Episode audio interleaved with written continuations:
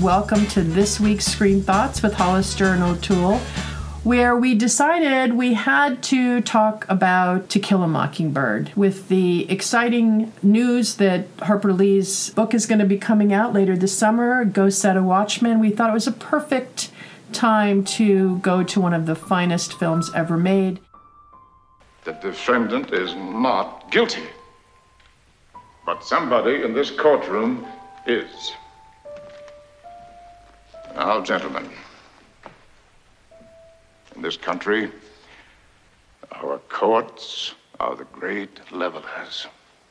In our courts, all men are created equal. It is truly one of the great movies and books of all time, no question. To Kill a Mockingbird was an incredible bestseller. It has never been out of print since it was first published in 1960. Harper Lee, of course, won the Pulitzer Prize for Fiction in 1961. Um, many people cite it as the most influential book in their lives, right up there with the Bible. Um, what I did not know is that Harper Lee, um, she became very close friends with Gregory Peck and his family during the filming, remained so. And Gregory Peck's grandson is actually named Harper after her. You know, it's funny you bring that up because um, in my due diligence, Gregory Peck started reading the novel at 8 o'clock at night. Around 6 a.m. the next morning, he called his agent and said, I want to do this movie. And the reason I want to do this movie is I lived this movie. He said he lost his father at a very young age, or maybe it was his mother, but I think it was his father and he said he ran wild in a small town just like this one and he didn't even have to research this part because he was this part. It's the only academy award he won and he said afterward that he would be very happy to um, to be able to have the first line of his obituary be and he won the academy award for to kill a mockingbird. And the other thing is you know there's the fabulous watch scene in to kill a mockingbird and harper lee had the watch from her father and she sent it to gregory peck and he carried it up when he won the academy award so he had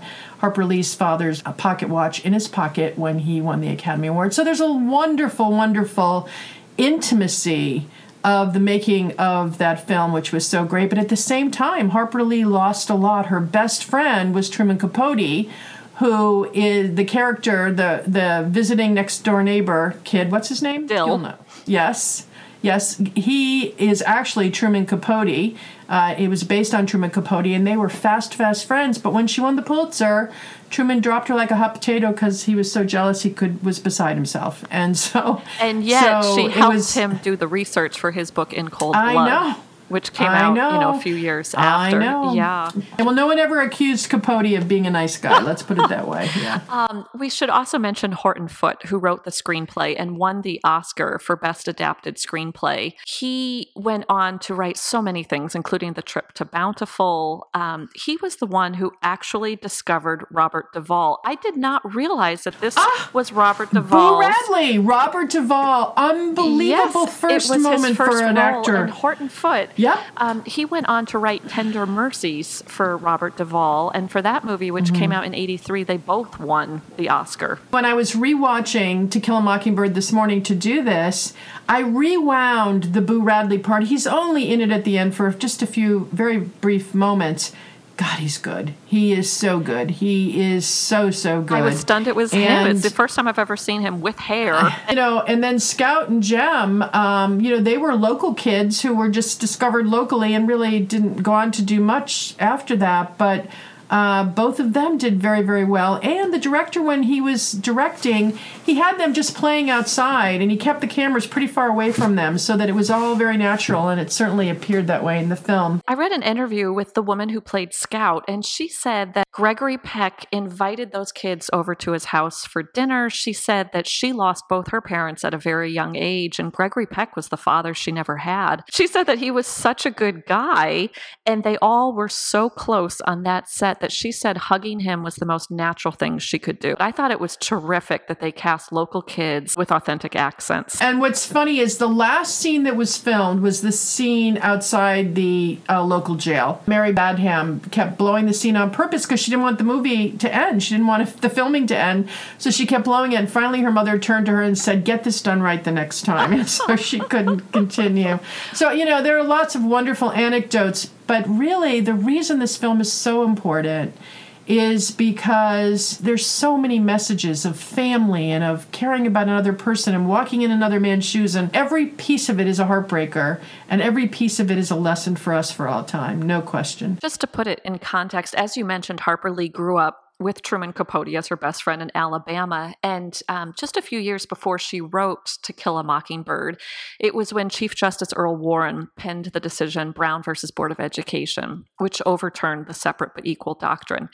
And you might recall Chief Justice Earl Warren is the grandfather of, to link it back to Hollywood, Tim and Tyne Daly. Um, but two big events took place in Alabama, again, where Harper Lee was from. The first was that, again, a few years before she wrote it, Rosa Parks refused to give up her seat on the bus, which eventually led to the Montgomery bus boycott. Um, Harper's Lee father, he was also a lawyer like Gregory Peck in the movie, and he served in the legislature, um, you know, in their town in Alabama. The second event was um, the integration or the attempt at integration at the University of Alabama in Tuscaloosa, which is where um, Harper Lee had gone to school just six years before, where massive unrest broke out. Um, and the administrators eventually barred Autherine Lucy, that student, from campus. So there was a lot going on in Alabama. And um, you know, until her her next book comes out, it remains the only book um, published by Harper Lee to date. She received the Presidential Medal of Freedom for her contribution to literature. Just an enormously oh, well, and part book. of what's great about this literature is nobody's angry. Mm-hmm. You know, I mean, sure, there's anger and there's hostility in the film. You know, um, but Atticus never, ever, ever judges the people and their behavior. He just says over and over again, you know, until you walk in the man's shoes, you have no idea what he's really thinking. You know, it's funny if you look at how she's Harper Lee has lived her life. She has never wanted the spotlight. It's never been about her ego. She just wanted to tell a story. Mm-hmm. And the enormity of of of kudos and accolades that came from her telling the story was one of the things that that made her intimidated in telling another story. You know, and if you look at her actions, they're not dissimilar from Atticus's actions, who would have been equally embarrassed at huge kudos and accolades for how he behaves in the movie. So there's something about her that I find extremely compelling, and this story is in some ways better because it doesn't judge any of the people in this it just tells the story i think the framework is beautifully done and again harper lee was very happy with horton foote's adaptation of her book. yes book. she mentions that numerous times yes um, and the structure of the book similar to the structure of the movie it opens with an adult scout looking back um, at her childhood where it reverts to the point of view of the child scout looking at the goings on in her town. And again, it, it was similar to Pollyanna, and her brother Jim reminded me of how Pollyanna hung out with Jimmy Bean. And you had these characters in a town, yeah. um, and you realized that so many of the characters were victims of misfortune.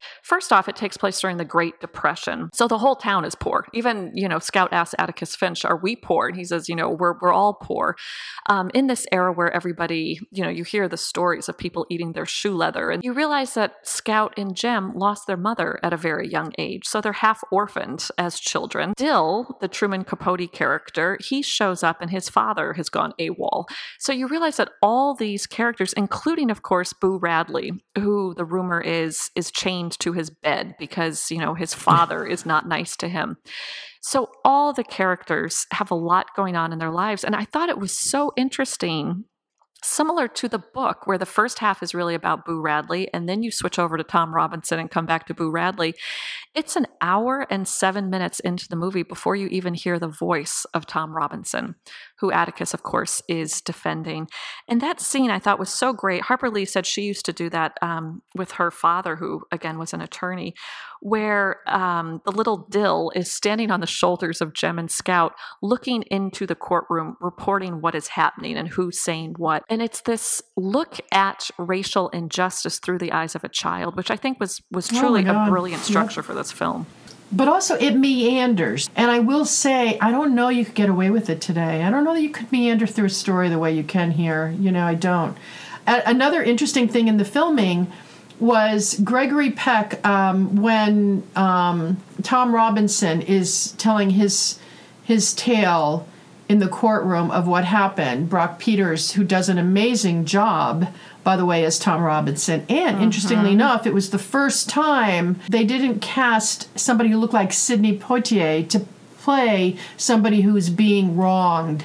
It you know it was a major major time of first. But at any rate, Gregory Peck could not do his part of uh, of the storytelling with Tom Robinson in the courtroom when uh, Brock Peters was in the room. So basically, they filmed his questions and the answers separately because Gregory Peck couldn't stop crying. And so he couldn't hold himself together during it. And it was funny. One of the things that Gregory Peck said, he said, I felt I could climb into Atticus's shoes without any play acting, that I could actually be him. So he clearly did take on this role and felt very committed to it. But I think it's so it's just so sweet that he really couldn't actually have them shooting him because he couldn't keep himself together during the storytelling. And to have you know to shoot this at that time when everything civil rights wise was so big must have been huge. I mean, we can't even imagine what that was like for this group. You know, can't imagine it. I'd read that the studio did not want to film the book, and it wasn't until Gregory Peck said that he believed in it. Nobody wanted to do it. Nobody wanted to do it. And it's Yeah. interesting too because everybody agrees that this role most embodies the character of Gregory Peck in real life. So it is a little ironic he won the Best Actor Oscar for playing this character, which is supposed to be so like him. But everybody says the way he cared about education in the movie is the way he cared about education in real life. Even one of his causes apparently was gun control. And in this Real- I didn't know town, he's very reluctant to use a gun even though he's the best shot. The moral rectitude of his character is so often cited. Even the American Film Institute declared Atticus Finch the hero of the century. Um, when Gregory Peck arrives on set wearing glasses and six foot three, and you hear his voice, you think, okay, here is a man who will stand up and do the right thing. And I think it's a testament to how America was feeling at that time that, you know, more than a million copies were sold pretty much right away.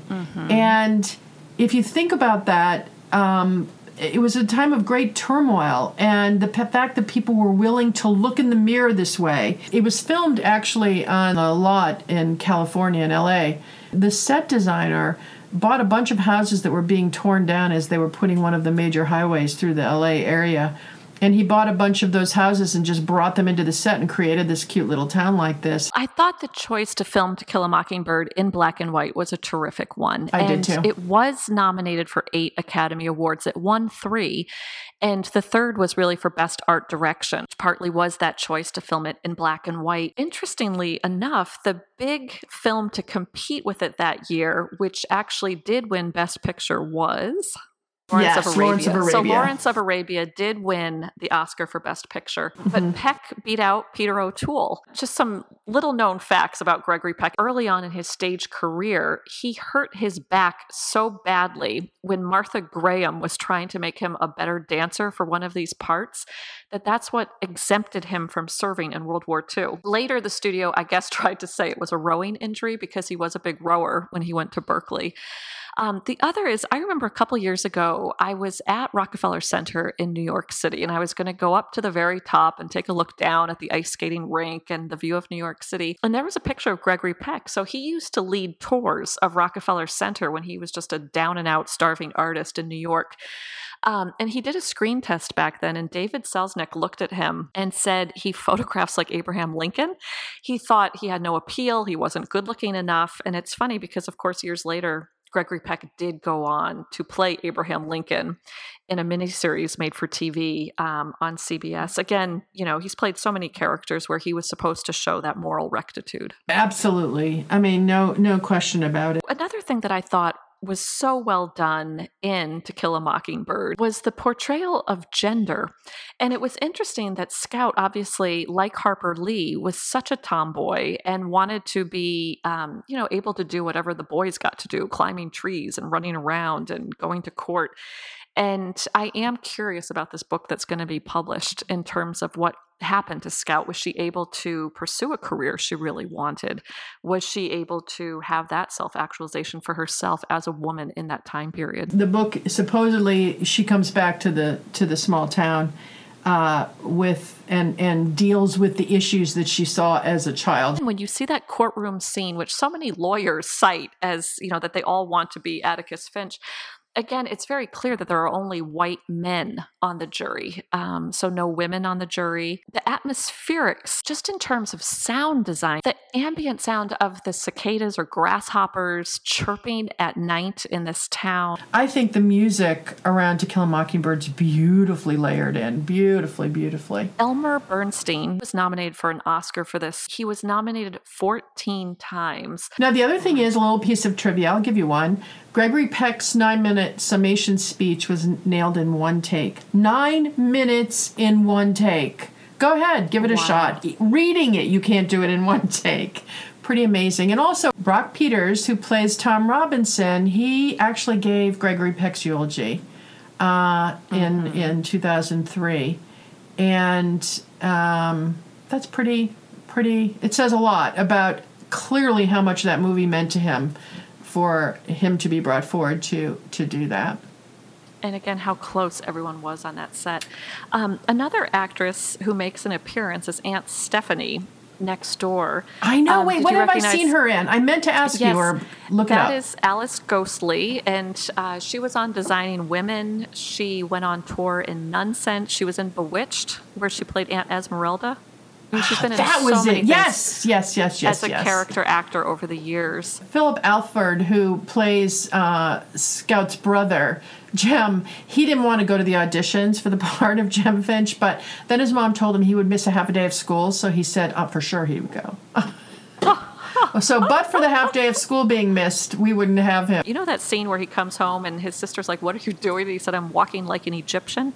Yes. Do you think somebody saw that scene they were rewatching To Kill a Mockingbird when they came up with the pop song in the 80s? I don't know, maybe. but also, can I just say, you know, I'm always questioning titles like Still Alice. I felt, you know, she wasn't Still Alice. And um, To Kill a Mockingbird, when.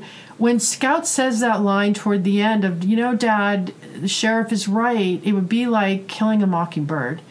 And I thought, God, it's such an amazing moment. You know, it just it's a it's a showstopper. And by the way, she was the youngest uh, girl to receive an Oscar nomination. Wow. Yeah, she in her she, first ever role. I know, and she and but she lost the award to uh, Patty Duke in The Miracle Worker. So I mean, that was a pretty big year of amazing films if you think about it. Also, when he went to the Academy Awards, Gregory Peck he didn't think it a prayer. Uh, and he felt that Jack Lemmon playing the alcoholic in Days of Wine and Roses, another movie of 62. 62 was a big year in film. He thought he was mm-hmm. going to win. You know, it's funny. One of, I thought, the greatest love stories of all time is I remember at just an old award show way, way back, somebody was talking about how Gregory Peck met his wife who, um, you know, he often cited as the great, great, great love of his life. And she was a French journalist. He was in Europe with Audrey Hepburn filming Roman Holiday. And it was the last night for him being in Europe, and he was answering questions from the press. And he met Veronique Passani, this French journalist, and just instantly fell for her. So he asked her to dinner and he said she hemmed and hawed and he thought, oh, I really blew it. She is not interested in me at all. She's trying to let me down gently. And what was actually going through her head is that she had just landed the scoop of her career in interview with Albert Schweitzer, who was, you know, a hero to so many. And she was supposed to interview him the night that Gregory Peck invited her to dinner. So she's weighing in her head, do I go to dinner with Gregory Peck, who's about to get on a plane and go back to America? Gregory or Peck, do I go or... interview Albert Schweitzer? So obviously that's the choice she made, and they were together, you know, forever after. What I did not know until recently, this is how easy it is to pop my bubble. I didn't realize that Gregory Peck was married at the time. Oh, oh, So yeah. he Why, why do you have to do that? Why do you have to rain I'm on his parade? sorry. I just made him the best man in the entire world ever, I, and then, I know, am so sorry. He was married to a woman from Finland for I think about oh, twelve Oh, years up until that God. point. so I am Gregory, so Gregory, sorry. Gregory. Okay, who else auditioned for the role of Tom Robinson? Come on, you always know this stuff. Am I going to actually get to stump O'Toole? James James Earl Jones. Okay, you just looked it up. You know, I think they should do a remake where James Earl Jones is Atticus Finch. Okay, so wait, so it's ranked number two on the American Film Institute's 100 most inspiring movies of all time. Oh. And what about when he's spit upon?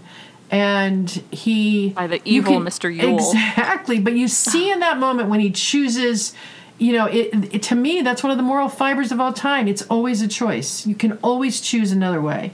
And you could see the moment he was going to choose to either beat the heck out of him and have everybody help him, which they would have been happy to do, or he was going to walk away, and he chose to walk away. It was a choice, and we always have a mm-hmm. choice. Another thing that made the movie so dramatic is that they interspliced in moments of levity to let the audience recover, and then they served a whole second purpose. So, for example, that scene where Jem has to walk his little sister home from the play where she had to play the ham and she can't find her Okay, dress. not, not only that, just the fact that she's playing a ham is hysterical. I loved She's it. She's playing a ham I and the little know. ham outfit.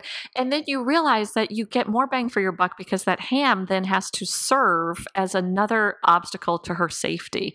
So all of a sudden they're getting attacked in the woods and she can't see the attacker and she's wearing the ham for heaven's sakes. No, Um, it's fabulous. There are moments of levity. Yeah, there, you know. And also, were you surprised that that Atticus didn't go see his daughter in the play? I would have gone. I was. That was the only moment where it's like Atticus, you should have been there. Why were you not seeing her in her play? his time was a little stretched, you know, Uh, fighting well, for you justice know, and I being know, a single but parent. I'm just saying. I'm just saying. But look, if you haven't seen this film in a long time, um, read the book and then see the film again, and both will enrich your life substantially. And if your kids haven't seen this film, this is a family film to watch with your children and talk about those times gone by. oh, and you know what? I thought we might end with Gregory Peck accepting his Oscar. Oh my God, do you have it? I do, and he's actually introduced by Sophia Loren. It is my privilege to present the Oscar for the Best Performance by an Actor. Those nominated are Burt Lancaster in Birdman of Alcatraz, Jack Lemmon in Days of Wine and Roses, Marcello Mastroianni in Divorce Italian Style, Peter O'Toole in Lawrence of Arabia, Gregory Peck in To Kill a Mockingbird, now the winner is Gregory Peck in To Kill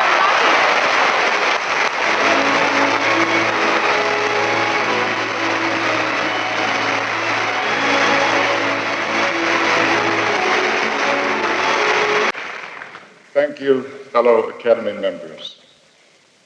Thank you, Harper Lee, Alan Pakula, Robert Mulligan, Russ Harlan, all of my good friends and associates at the studio.